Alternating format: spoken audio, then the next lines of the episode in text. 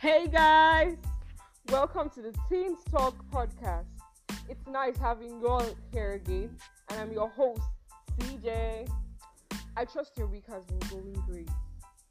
Well, today we'll be speaking about responsibility, part one. Responsibility. Okay. responsibility. Responsibility this is a word we hear very often, but you know, we just attach very little or no meaning to it. You know, most times it's just easier to point fingers and toss the blame to someone else, right? Yeah. I mean, we often assume it's too much stress to start thinking of how to solve the problem or how to say, I did it. I mean, it's not my fault, is an often heard cliche. Well, I'm here to correct that deformed perspective. Hey, don't get me wrong here. I'm still guilty of this at times.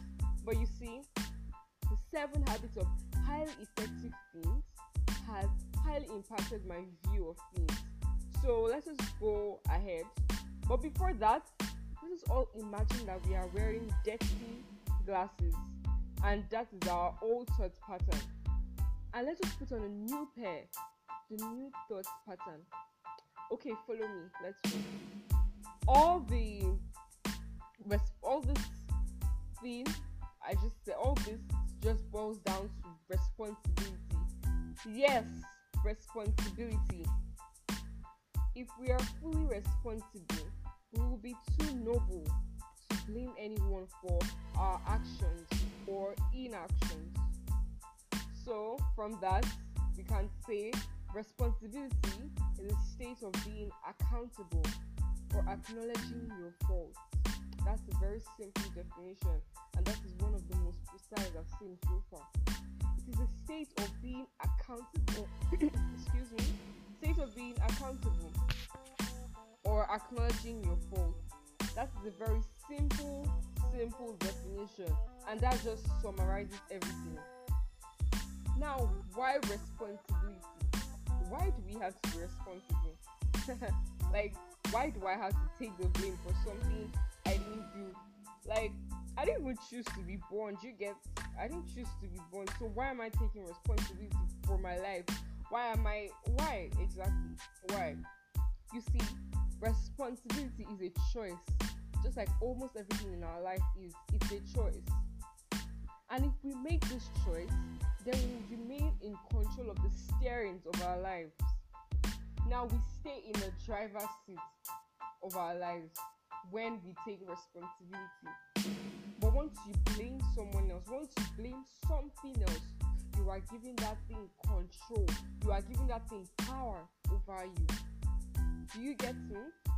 Responsibility keeps you in control of your life, keeps you in the driver's seat of your life, not the passenger seat. So whatever you blame, you give authority over you. You give authority to control the steering of your life. Okay, let's go. Now you see there are certain and several uncountable scenarios where teens can exhibit responsibility. You know enough with the theoretical aspects for now. Let's go to areas where we can actually practice now, I want us to, I would have loved us to look at 10 scenarios where teenagers can be responsible. But you see, I want to hear your opinions. This is actually like, in what area of your life can you be responsible? How? What ways can we take responsibility for our actions or even our inactions? You know, from the beginning, I said this is part one, and I would have loved to you know, give everything here and now and see how responsibility will keep us in the driver's seat of our life. But I'm going to postpone it to part two. So if you want to hear more, you have to stay tuned for part two.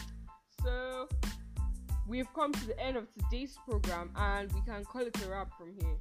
You know, I said this is a safe haven for teens where we can air our views. And I meant it. So I would love for you to send in your questions and give me your opinions on the questions I ask. Thank you so much.